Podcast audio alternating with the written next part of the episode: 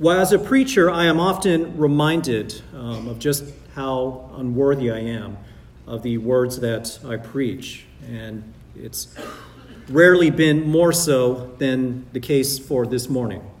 Um, we're right in the middle of these 10 verses at the start of Ephesians 2, which is such a foundational set of verses with regards to our salvation. It reminds us of many truths of us as people that we were depraved in every way, that God Himself interceded. And it's a reminder also that we once walked or lived in a certain way, but we were saved in order to walk in a way that God has called us to walk.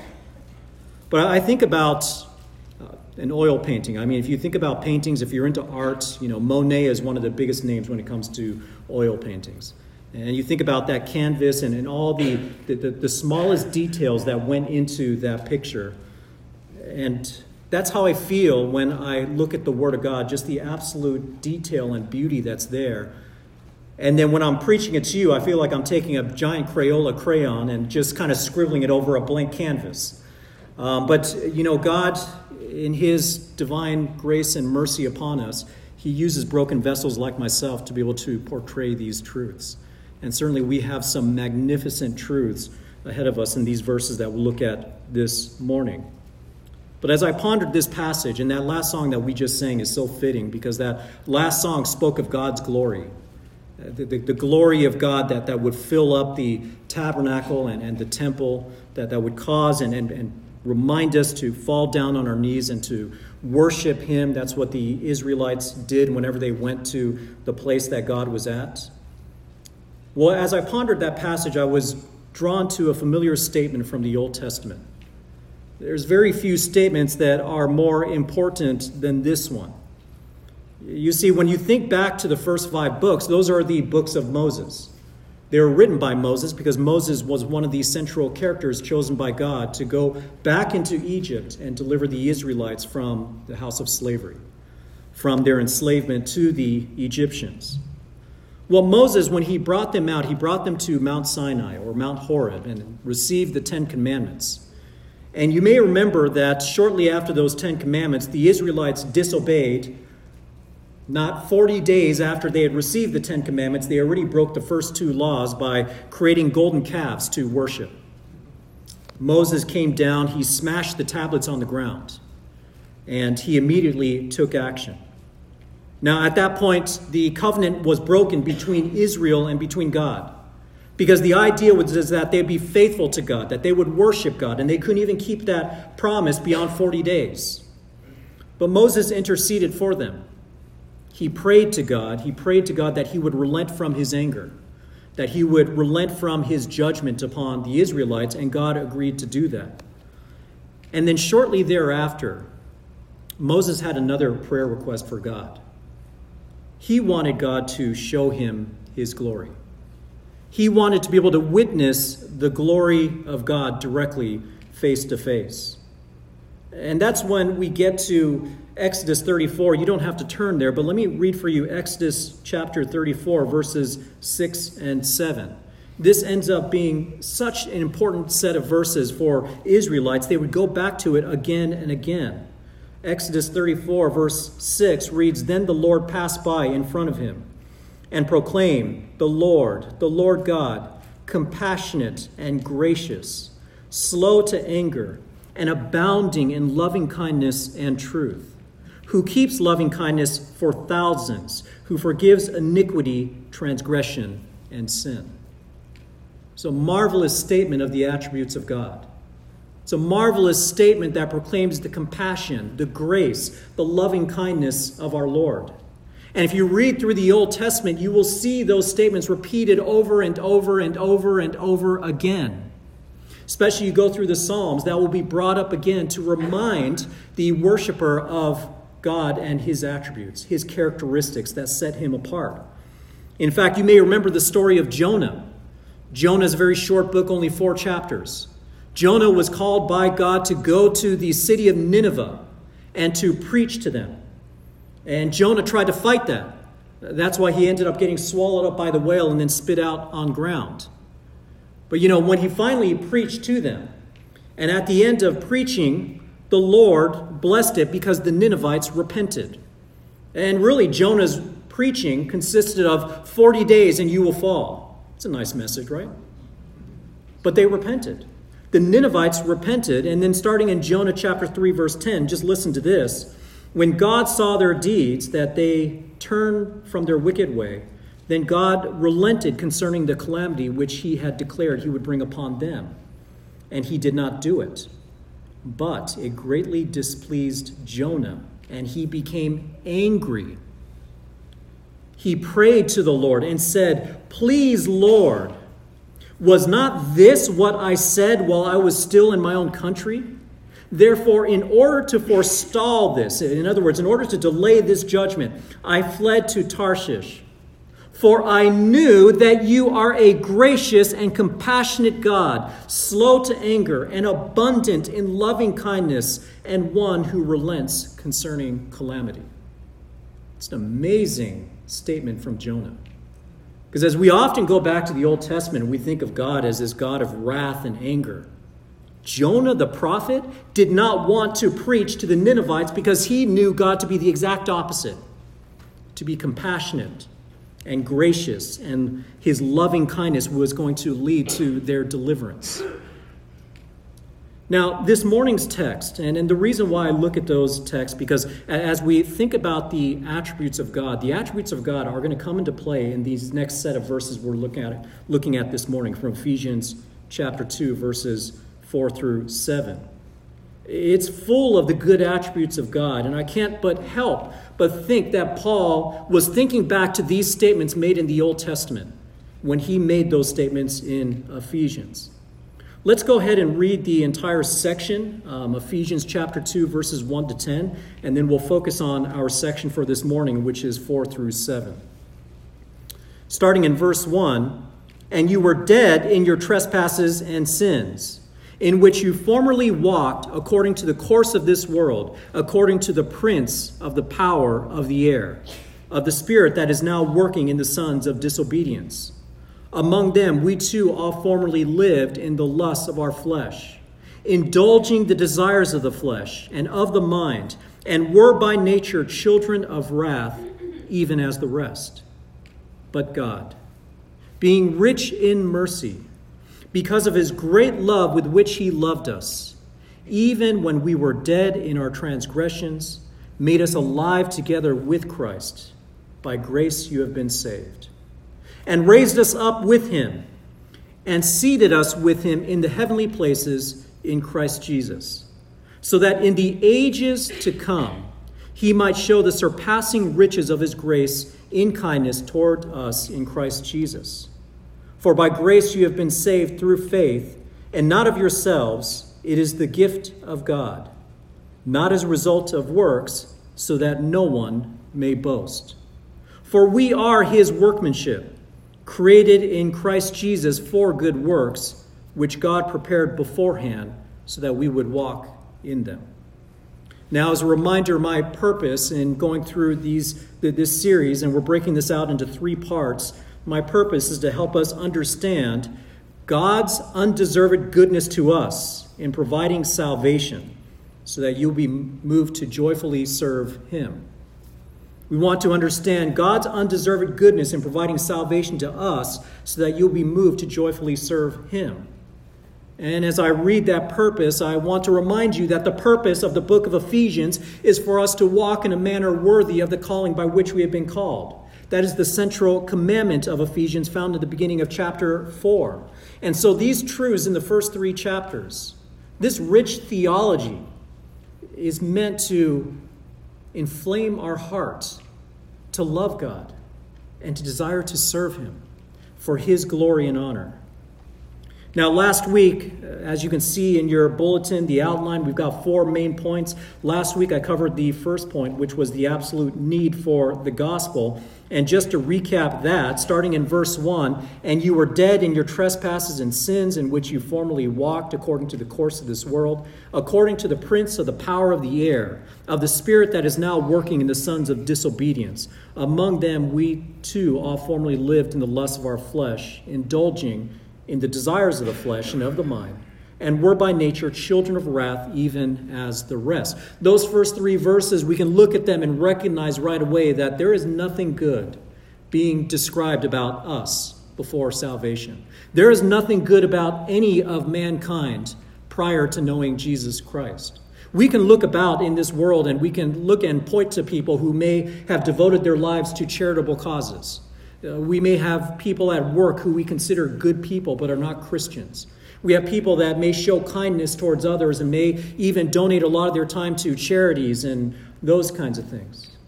But the reality is that first three verses of this chapter is that no one is good before God. Everyone is dead in their trespasses and sins. And so when we looked at those three verses, remember the past tense of all these verbs that we saw. You were dead in your trespasses and sins. You formerly walked. And then verse 3 among them, we too all formerly lived. It's all past tense. The implication is that there is a change in our lives now.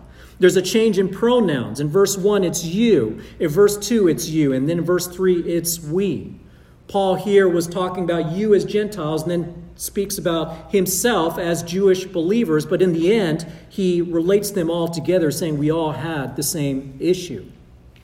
And then the behavior, all the ways that we were depraved. We walked according to the course of this world, according to the prince of the power of the air, which of course is Satan. We lived in the lust of our flesh, indulging the desires of the flesh and of the mind, and we were characterized as sons of disobedience and children of wrath. And that wrath is meant to describe the punishment of God upon those who rebel against him Uh, upon those and the judgment that is much deserved for the sins that we have committed. That was the first point of this overall outline, the absolute need for the gospel. But that leads us to our message this morning and our focus, which is upon the second point, which is the second proof of God's undeserved goodness to us through the gospel, which is the divine intercession of the gospel. The divine intercession of the gospel. And as you look at your bulletin, you'll notice that I've labeled out three subpoints below that point number two. The first being the cause. So, point 2a is the cause. The cause. As we look at verse 4, it reads, But God. It's the first two words of verse 4. And it has been called by many the two most beautiful words in all of the Bible. It is the two most beautiful words because if you look at verses 1, 2, and 3, in how it describes us, how we were lost, how we were dead in our trespasses and sins, how we followed after Satan, how we followed after the world, how we did whatever our minds and our flesh desired. There was nothing that was going to reverse that. There was no way we would turn back towards God. There was no way that we would repent of that and suddenly become followers of God. The Old Testament testifies of this through Israel, that though they were blessed in a multitude of different ways, they would continue to turn away from God. And that is true for us as well. And so when we see these two words, but God, what we see here is divine intervention. It is the greatest turnaround in any of our lives for those of us who have proclaimed Jesus Christ. This was the greatest turnaround in your life that God intervened and changed your heart. Amen. That is the but God of verse 4. In fact, let me read this statement from one of the commentators. He writes this the grim, plodding, hopeless, long syllabled announcement of human lostness that we are dead in trespasses and sin, children of wrath by nature. This is shattered by a lightning bolt from heaven not in judgment, but with intervening mercy and love beyond all reckoning. And he goes on to say Paul had kept his hearers waiting for the main subject, which is God, and the main verbs with this long recital from verses 1 to 3 regarding our depravity. But here, the subject of God finally bursts forth on the scene. God is the reason why we are saved. God is the reason why you proclaim the Lord Jesus Christ. God is the reason why you have a hope in the future. And it was God and only God. But as we read verse 4, the, the cause behind this was not only God, but we read the descriptions of God. In verse 4, it says, But God, being rich in mercy. Now, interestingly enough, this word mercy, this is the only time it shows up in all of Ephesians. There's many other attributes that you see over and over again. You'll see God's love um, repeated. You'll see God's grace certainly repeated. But this is the only time here that mercy shows up. But its placement here speaks volumes because it comes right after those two words, but God. Now that leads us to the question what is mercy? What do we mean by mercy? When I first became a believer, I was given a very simplistic explanation that mercy is essentially God withholding what you deserve, and grace is God giving you what you don't deserve. So, mercy, in other words, you were you, you deserve judgment and God withheld that. But grace, you didn't deserve salvation, but God did give you that. Now, that is a very simple explanation, and it really is much deeper and much more multifaceted than that. Now, mercy is often thought of as an emotion. So, going back to the Old Testament, if you see mercy, the word mercy and compassion comes from the same word. And, and it really describes our innards. It's, it's kind of like how you feel when someone that you love very much is experiencing pain. You can feel it on the inside. That's the idea of compassion and mercy. And, and really, mercy is the opposite of wrath. So, wrath is having anger poured out upon you that you did deserve. Mercy is showing kindness that you didn't deserve. And remember, we learned in those first three verses that we're both children of wrath and sons of disobedience. So, mercy is the opposite of what we deserve, which is wrath. Now, let me just give you a little bit of a historical note, and this is going to get slightly technical, but I, I trust this will be helpful. We know that the Old Testament was written mostly in what language? Hebrew. It was written in Hebrew. And the New Testament was written in what language? Greek. Okay, so you got the Old Testament, most, most of which is in Hebrew. There's a little bit of Aramaic. And then the New Testament you have written in Greek. Well, in between the end of the Old Testament and the start of the New Testament, all right, you, you have a period of about 430 years from the last prophet until John the Baptist shows up. And during that time, Israel, they had been thrown into exile, right? I mean, even before that, the end of that period, they'd been thrown into exile. They were put under um, really the, uh, the, they were submitted under the powers of Babylon. I mean, really, first it was Assyria that, that exiled Israel, and then Judah was exiled to Babylon, and then from Babylon it was Persia, and then from Persia it was Greece, and then from Greece it was Rome. And by the time we get to the New Testament and the Gospels of our Lord Jesus Christ, Rome had already taken over. Now, during that time, the, the, the language, the natural, the national language, really, of that empire, of both Greece as well as Rome, would have been Greek which is why we have the New Testament written in Greek. But also during that period, a lot of Jews were not able to read their Old Testament. Not all of them, but a lot of them had lost um, capability of their, of, of their Hebrew skills to be able to read in Hebrew. So there was a translation of the Old Testament called the Septuagint. The Septuagint. S E P T U A G I N T. But Septuagint. Um, it was written, it's basically a Greek translation of the Old Testament a Greek translation of the Old Testament. Now, why am I mentioning all this? Well, because of this reason.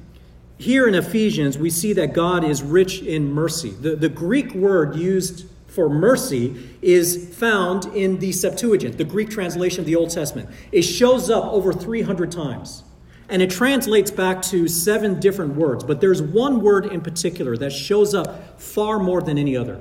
There's one word that shows up about two thirds of the time. And it's the word that you see in the Old Testament, not for compassion or mercy, but for loving kindness. It is often connected to loving kindness.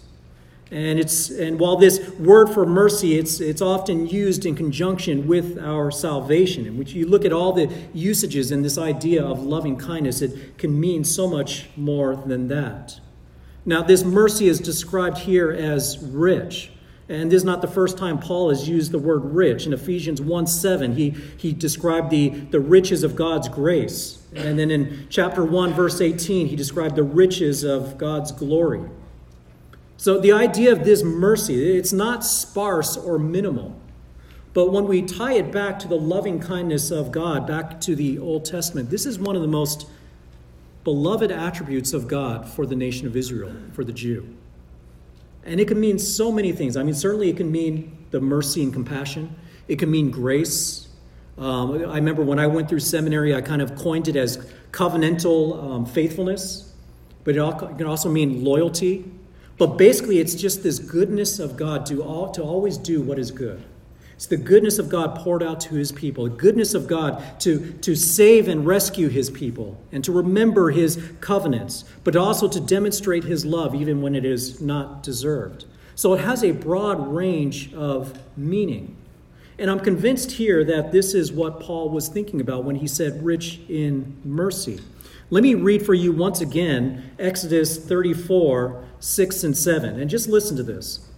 When the Lord passed by in front of Moses, this is what Moses heard The Lord, the Lord God, compassionate and gracious, slow to anger, and abounding in loving kindness and truth, who keeps loving kindness for thousands, who forgives iniquity, transgression, and sin.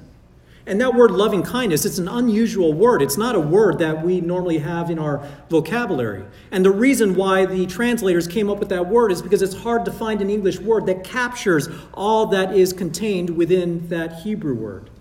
And by the way, if you're curious, the Hebrew word is uh, chesed. You can spell it K E S E D, chesed.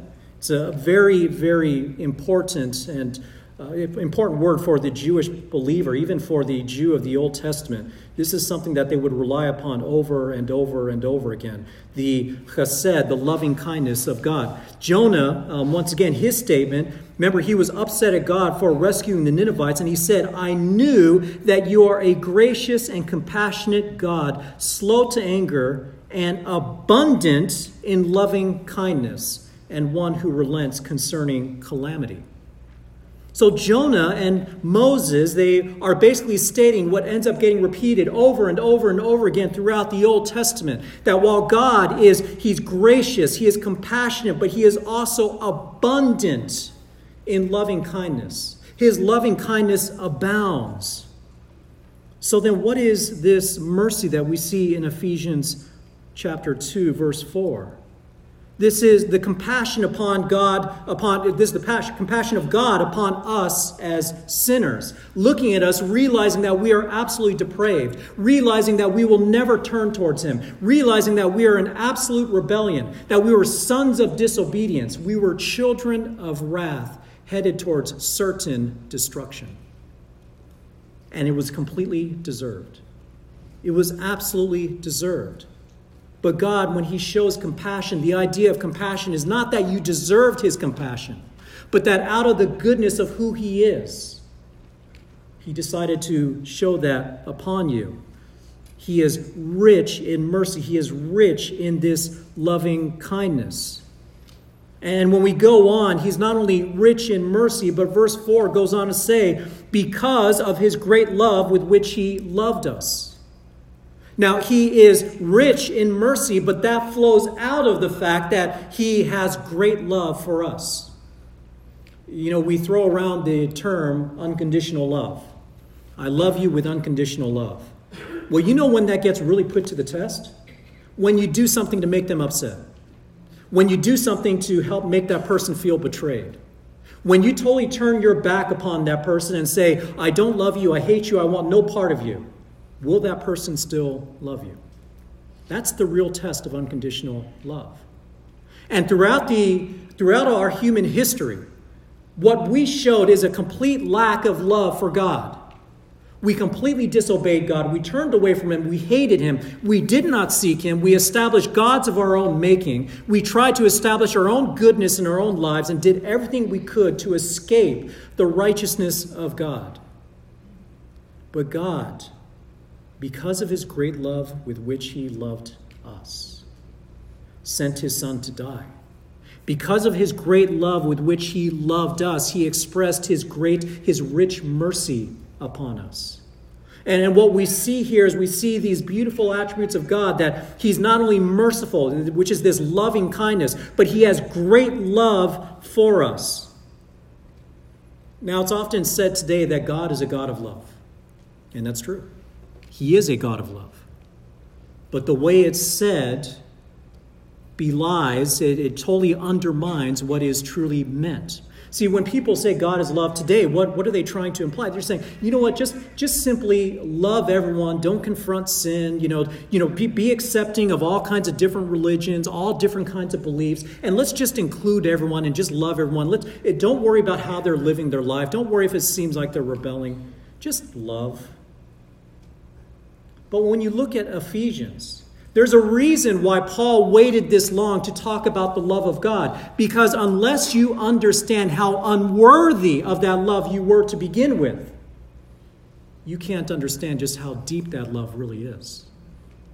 You can't appreciate that that love was truly unconditional, that you did nothing to deserve it, you did nothing to earn it.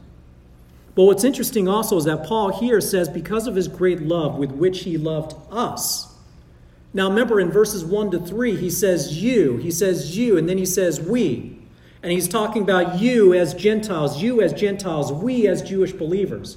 But by the end of verse 3, you see that Paul is really lumping the Jewish believers with Gentile believers. That look, among you, amongst you too, we just followed after the lust of our flesh. We were children of wrath as the rest. And so, by this point in time, when he says, because of the great love with which he, being God, loved us, he's talking about all believers. It's all inclusive at that point. So, we see here God's uncon- unconditional love, that he had great love with which he loved us. And of course, we see that in verses like John 3:16, right? For God so loved the world that he did what? He, yeah, he sent his only begotten Son and that he whoever believes in him will have eternal life right? Will not perish but have eternal life. So we see that god has this great love with which he loved us. But then we go on and we see two other attributes mentioned um, in one in verse 5 and one in verse 7 take a look at verse 5 it says even when we were dead in our transgressions he made us alive together with christ and it says by grace you have been saved. By grace, you have been saved. It's just like what the Jew would mention often over and over again that the Lord is compassionate and gracious. By grace, you have been saved, and grace is a very simple word. It just means unmerited favor. You have received favor from God that you did not deserve. So, from the mercy of God, He rescued you from where you were headed. And from the grace of God, He gave you abundantly more than what you deserved. And then we also see His kindness at the towards the end of verse 7. It says in verse 7 so that in the ages to come he might show the surpassing riches of his grace. There's again that word grace in kindness towards us in Christ Jesus. That kindness, uh, that the word for kindness, once again, when we think of mercy being loving kindness, this is really kind of an outflow of, of that kind of loving kindness. This kindness is similar to goodness, it can refer to moral uprightness. Someone motivated to help another person who is in need. It's like benevolence. You know, we have some examples where, in, uh, for instance, Luke chapter 6, verse 35, Luke chapter 6, verse, you don't have to turn there, but Luke chapter 6, Verse 35, Jesus tells us to love your enemies. Why? Because even God is kind to the unrighteous. And that uh, in 1 Peter chapter 2 verse 3 Peter says, "If you have tasted that the Lord is good," but that word for good is kind. If you have tasted that the Lord is kind, in Romans chapter 2, verse 4, and just write these down. You don't have to, not word for word, just write down the reference. Romans chapter 2, verse 4 God's kindness was intended for us to lead us to repentance. God's kindness towards us was intended for us to repent. And so, altogether, all four of these attributes that I just mentioned, whether it's mercy, whether it's love, whether it's grace or kindness, they all emphasize the same thing that what we received from God was not deserved. There was nothing in us that merited what we received from God with regards to our salvation. Those words implied that God acted independently and not on the basis of anything that you did. But we move from the cause, which was 2a, to the second subpoint, 2b, which is the actions. So the cause, and we really just covered those attributes of God that are mentioned throughout these verses, and then we get to the actions, and there are three actions that we see mentioned. Starting in verse 5, we read this Even when we were dead in our transgressions, God made us alive together with Christ. Now, let me just stop right there. That very start of verse 5 says, Even when we were dead in our transgressions. That wording is actually identical to verse 1 with two differences. It says we instead of you, and it only says transgressions rather than transgressions and sins. Well, the fact that it just says transgressions is not significant. Transgressions and sins are often used as synonyms for one another. But the other change, the fact that he says we instead of you is more significant, as I mentioned, because Paul is referencing everyone, Jewish believers as well as Gentile believers, that we were dead in our transgressions and our sins.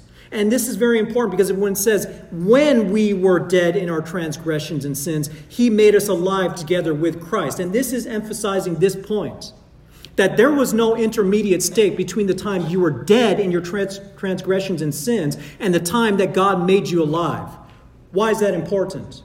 Because there was nothing that we did, as I, as I said before, there was no merit on our part. There was nothing in us that showed God we were worthy. There was nothing in us that, that helped us raise above the level of those around us. Because Paul here says, when you were dead, God made you alive. There is no you were dead, but you started to show signs of life, so God pulled you out. No. When you were dead, God made you alive. So there's no intermediate state, and the implication is that what we used to do prior to being made alive the way that we walk, the way that we live. The implication is that that deadness, when Paul says you are dead in your transgressions and sins, he described that behavior in verses 1, 2, and 3. And then the idea here that God has now made you alive should lead to a change in your life. You no longer behave the way you once behaved, but now being made alive with Christ, you live in newness of life. So we have this idea that you were made alive with Christ. Again, that's in contrast with verse 1, in which we were dead. Now, what's interesting, and I mentioned this last week, we were always physically alive. I mean, verses 1 to 3, even though verse 1 says you were dead in your transgressions and sins, verses 2 and 3 emphasize the fact that we were still physically alive. Right? Those are describing actions on our part while we were still alive. But we were not alive spiritually, and that's what God did in verse 4. So the implication here, as I mentioned, our, our new life is brought about. We, we, we have newness of life as a result of Jesus Christ dying on the cross. Our, our new life was brought about by the cost of Jesus Christ on that cross, the, the price of Jesus Christ on that cross. Our new life is tied with our salvation. And God could not give us new life without also taking away the sins of our old life. Because the sins of our old life deserve judgment, they deserve punishment. And that punishment could only be paid by our Lord Jesus Christ on the cross. And so that's why, as we continue in verse 4, that's why Paul then says, you see the parentheses there, it says, By grace you have been saved. Paul can't help but to break the flow of this. You see, the main subject is God, but the action is threefold. It's that He made us alive, He raised us up, and He seated us with Him in the heavenly places. But here, Paul can't help but to break the flow and say, By grace you have been saved. Well, why is that? Because as he's thinking about how God has made us alive, how he has made us spiritually alive, the cost of Jesus Christ comes to mind. And when the cost of Jesus Christ comes to mind, Paul can't help but to say what he's going to elaborate in verses 8 and 9 that by grace you have been saved, that out of, out of something you did not deserve, God gave you salvation, God gave you life. You, you, know, and this is a reminder too that even though we know we will have eternal life, that is the promise of repenting of our sins and confessing the Lord Jesus Christ, even though we have eternal life, we know we will be resurrected physically. But the emphasis here is spiritually. That's the more important part, that you've been made alive spiritually. You've been made alive spiritually, the physical will follow. But being made alive spiritually now means that you understand God. You have a heart for God. You desire to seek Him. You desire to serve Him. And let me read from you Romans chapter 5. Just write this down Romans chapter 5, verses 6 through 8. Paul writes this in the book of Romans For while we were still helpless, at the right time Christ died for the ungodly. For one will hardly die for a righteous man, though perhaps for the good man someone would dare even to die. But God demonstrates his own love toward us in that while we were yet sinners, Christ died for us. While we were yet sinners, Christ died for us. So, Paul will elaborate more upon this grace in verses 8 and 9 of Ephesians chapter 2. Um, and then, when we think also about Grace and mercy, we've talked about that. The difference is grace is really getting something good. It's unmerited favor. It's something, it's a gift from God that you did nothing to deserve. And mercy is this idea that you were in a helpless state and God, out of his love, rescued you from that. But as we continue on in verse 6, we see this second action. The first action was that God made us alive together with Christ. The second action is that he raised us up with him. And really, what we're getting into here, we're getting into the details of how God the Father made us alive. What it mean that he made us alive. And starting in verse 6, he raised us up with him. Now, there is a contrast between the life of Jesus Christ and what happened when he was crucified and resurrected versus what happened with us. You see, we were dead spiritually, but Jesus was dead physically. Jesus came alive physically, we came alive spiritually.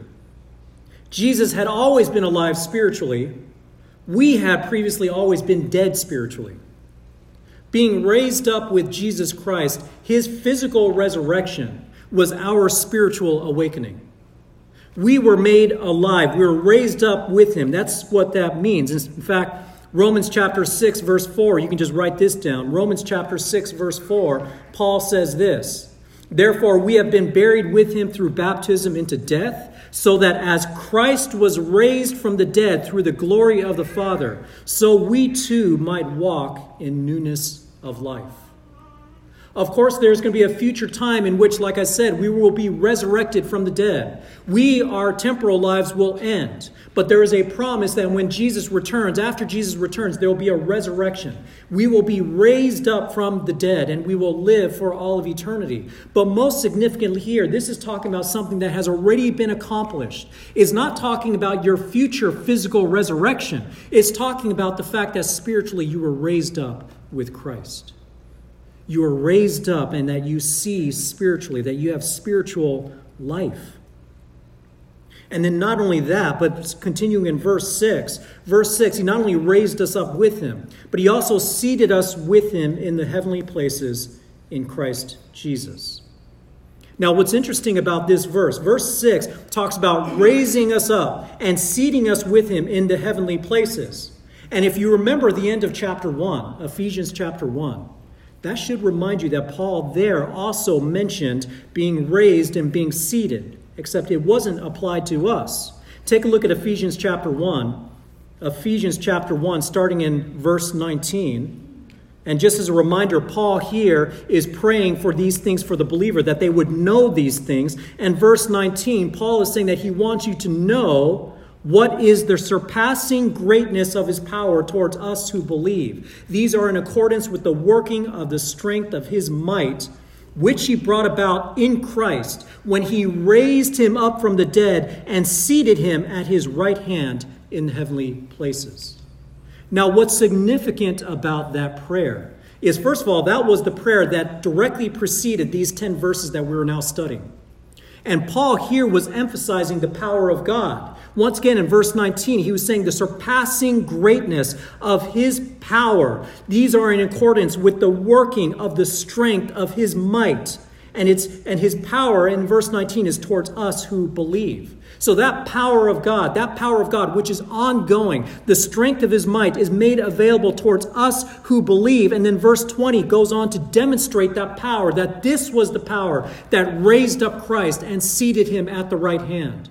So when we get to chapter 2 and we see here that God raised us up with him in chapter 2 verse 6 he raised us up with him and seated us with him in the heavenly places in Christ Jesus. It's a reminder to us that under going the undercurrent of this entire passage what Paul has in mind finishing that prayer is the power of God. And the power of God is available to you who believe. And one of the ways that it was demonstrated was by raising you up with Christ spiritually raising you up and seating you with Christ now, when it's said that Jesus Christ was seated at the right hand, that's a position of power. Jesus Christ is ruling over all of creation, over all the heavens and the universe. That doesn't apply to us.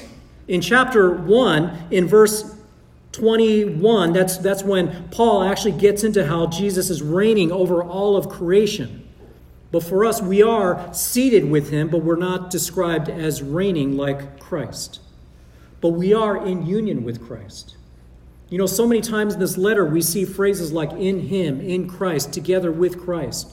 And this is idea that what happened to Christ happens to us in terms of being resurrected, in terms of being raised, in terms of being seated in the heavenly places. There is a, there's a sense in which positionally we are with Christ already in heaven. We, as the church, we serve as what part of Jesus Christ? The body. We are the body, He is the head. And in many ways, we know today that we, we, when we do the will of Jesus Christ here on earth, we are ambassadors of our Lord Jesus Christ. We are ambassadors of his authority. We are ambassadors of his message that we are to bring out to the rest of the nations. So we see here the ongoing power that's available to us that's already been demonstrated. That tremendous power that raised up Jesus Christ is the same power that raised us up and seated us with him in the heavenly places. But that moves us now to the third subpoint. We went from the cause to the actions, and now we go from the actions to the purpose. The purpose. Starting in verse 7, it reads this So that, and once again, you see those words, so that, it almost always communicates purpose. So that in the ages to come, now let me stop right there. When he says in the ages to come, this sounds a little bit similar to chapter 1, verse 21. Look at chapter 1, verse 21. This is when Paul describes how Jesus Christ has been seated at the right hand. And verse 21 says, Far above all rule and authority and power and dominion and every name that is named, not only in this age, but the one to come. The language is similar, but here it's a little bit different because in verse 21 of chapter 1, Paul talks about this age and the age to come. But here in chapter 2, verse 7, Paul talks about ages plural, ages to come. Now, there are some commentators that would interpret this the same way. This is talking about the end times when Jesus Christ returns that he is going to return and that we will have the surpassing riches of his grace and kindness shown towards us in Christ Jesus. And then there are some that says, no, this is not talking about the end times. This is talking about the period of times between now and the time that Jesus returns. So those are the two main positions, but I would submit to you that I believe that there is truth in both of them. The ages to come can be absolutely comprehensive to talk about the ages that we live in, the ages that are coming forth in the, in the next generations and the next following generations until the time that Jesus Christ returns, and even the period after Jesus returns. So, what do we mean by this? That in the ages to come, he might show the surpassing riches of his grace towards us. Well, once again, we see grace mentioned right there in verse 7 the surpassing riches of his grace. And surpassing, it means it, it exceeds all known standards of excellence. I mean, it's beyond um, any standard that we can understand. It's the surpassing riches of his grace in kindness towards us in Christ Jesus. But it says, with regards to that, that he might show. he might show the surpassing riches of his grace. Well, you remember when you think back to the start of Ephesians chapter 1 verse 3 when Paul said that that God has blessed us with every spiritual blessing Right? Chapter 1, verse 3, Paul says, Blessed be the God and Father of our Lord Jesus Christ, who has blessed us with every spiritual blessing in the heavenly places in Christ. That is past tense, this idea that you have been blessed with spiritual blessings already, even though you have more coming in the future. And here, what we're seeing is that there is blessings for us, but there's also blessings for future believers as well, right? Future generations your children, our children, their children. Until the time that Jesus Christ returns, we know that the gospel will continue to sound forth. We know that from the day of Pentecost, when the church first started, which was over 2,000 years ago, actually just under 2,000 years ago, just under 2,000 years ago, from that time until now, the gospel has continued to sound forth, and the gospel has continued to provide salvation to different people in different countries at different times. And this is God's kindness as it is displayed in an ongoing way in rescuing people from that depravity that we saw in chapter 2, verses 1 to 3. That we were dead in our trespasses and sins, that repeatedly from age to age, God is showing his, his, the riches of His grace and kindness by continuing to rescue people from that depravity. He's continuing to bring them salvation. In fact, there was um, this statement here from one commentator, and I thought this was quite interesting. He was talking about the Greek world at that time. And he said one common practice throughout the ancient pagan world was to dedicate statues and trophies won in battles to God. So, as they go through wars, as they win these battles, they win these wars, they would dedicate these statues and trophies to their false gods. And you would find these statues and trophies in their temples. So you go to these temples of false gods, and you, will see kind of a, a panoply of statues and trophies meant to symbolize those victories and how those have been offered up to their God. But in this period, it says this period flows out of what was said before and anticipates what will be shortly be said. The church is God's redeemed prized possession. Okay, the church is God's redeemed prized possession. And we've been rescued from the prince of the power of the air. We've been rescued from the power of Satan. We've been rescued from the power of this world, even from the power of our own flesh. And Paul says that the church will be trophies of battle on display in the ages to come. So, in other words, with regards to God's grace and kindness and love, we as believers, when we are awakened spiritually, and the works that we go out and do for our Lord Jesus Christ ends up serving as living trophies of God's grace in our life. It's living trophies that's on display. And it reminds us of the book of Job when, when Satan came before God, and, and God asked him, Where have you been? He said, I've been roaming to and fro through the earth. And what did God tell him? Have you considered my servant Job? God made an example of Job not because he was sinning against God, but because he was the most righteous man in the world. And now he will raise up people who know God today amongst us from the time of the day of the of Pentecost all the way till now, all the way into the future when Jesus Christ comes. God's kindness will continue to be poured forth. His love will continue to be poured forth. The riches of His grace will continue to be put on display. And at the end of this verse, we're reminded that all this is in Christ Jesus. Now, this may appear redundant because Paul had just gone through saying that we were made alive together with Christ. We were raised up with Christ. We were seated with him in the heavenly places. And he adds this at the end in Christ Jesus. It appears redundant. So, why does Paul do this? Well, Paul does this because he wants to emphasize in no uncertain terms that you are in union with our Lord Jesus Christ. We, as the body, are connected to our Lord Jesus Christ. You know, oftentimes I meet believers who try to live a life independent of the church. I don't need church, I'm going to just go out and do my own thing. That is a theological contradiction. The church is the body of Christ. Our lives are meant to be connected to Jesus Christ through the church. We are to be serving God as a church. We are to be serving one another. And of course, as you go out into your lives, whether you're at the workplace, whether you're at the supermarket, whether the cable guy comes over to your home to fix your cable issues, whatever the situation might be, of course, you're going to have those opportunities to be able to evangelize, to be able to share the good news. But we, as believers, are a part of a body. We're not meant to be independent of that body. You know, that's why we have so many ministries. That's why we have so many gatherings together that we're trying to pull together. We want more of you to be involved in each other's lives. We want more of you to be operating together as a unit rather than just independent entities throughout the week. We want the church to function more than just on Sundays, but throughout the week as we encourage one another, as we spend time with one another, as we pray for one another, you know, as we study with one another. This is the blessing of our Lord Jesus Christ upon us. And Paul here is reminding us over and over again that we are in union with Christ. And that comes with responsibilities. That comes with responsibilities that should not be legalistic, but when we remember God's grace and His mercy and His love poured out upon us, it should stir up our hearts to want to serve Him. It should stir up our hearts to want to glorify Him. And you know what? I hear a lot of people criticize church saying, well, you know what, church is just full of hypocrites. Well, welcome to the club, right?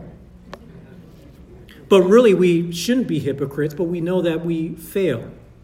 We fail. We have our shortcomings. Even our fellow believers in Christ, we're not always that easy to get along with.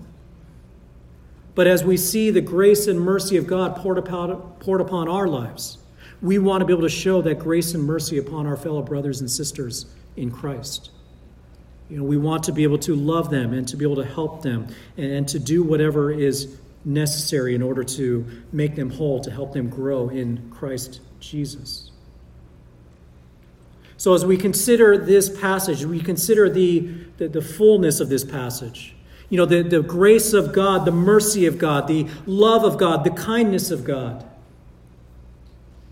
I would appeal to anyone here this morning. If you're here this morning and you do not know the Lord Jesus Christ, there is no love greater than the love that God can pour out upon your life. There is no mercy, there is no loving kindness richer than what you can experience from God and our Lord Jesus Christ. There is no greater love, there is no greater kindness that anyone can show to you than what comes from the Lord Jesus Christ.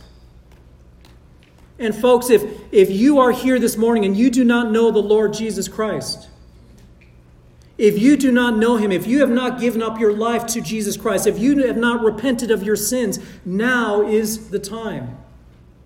Because our life here is coming to an end.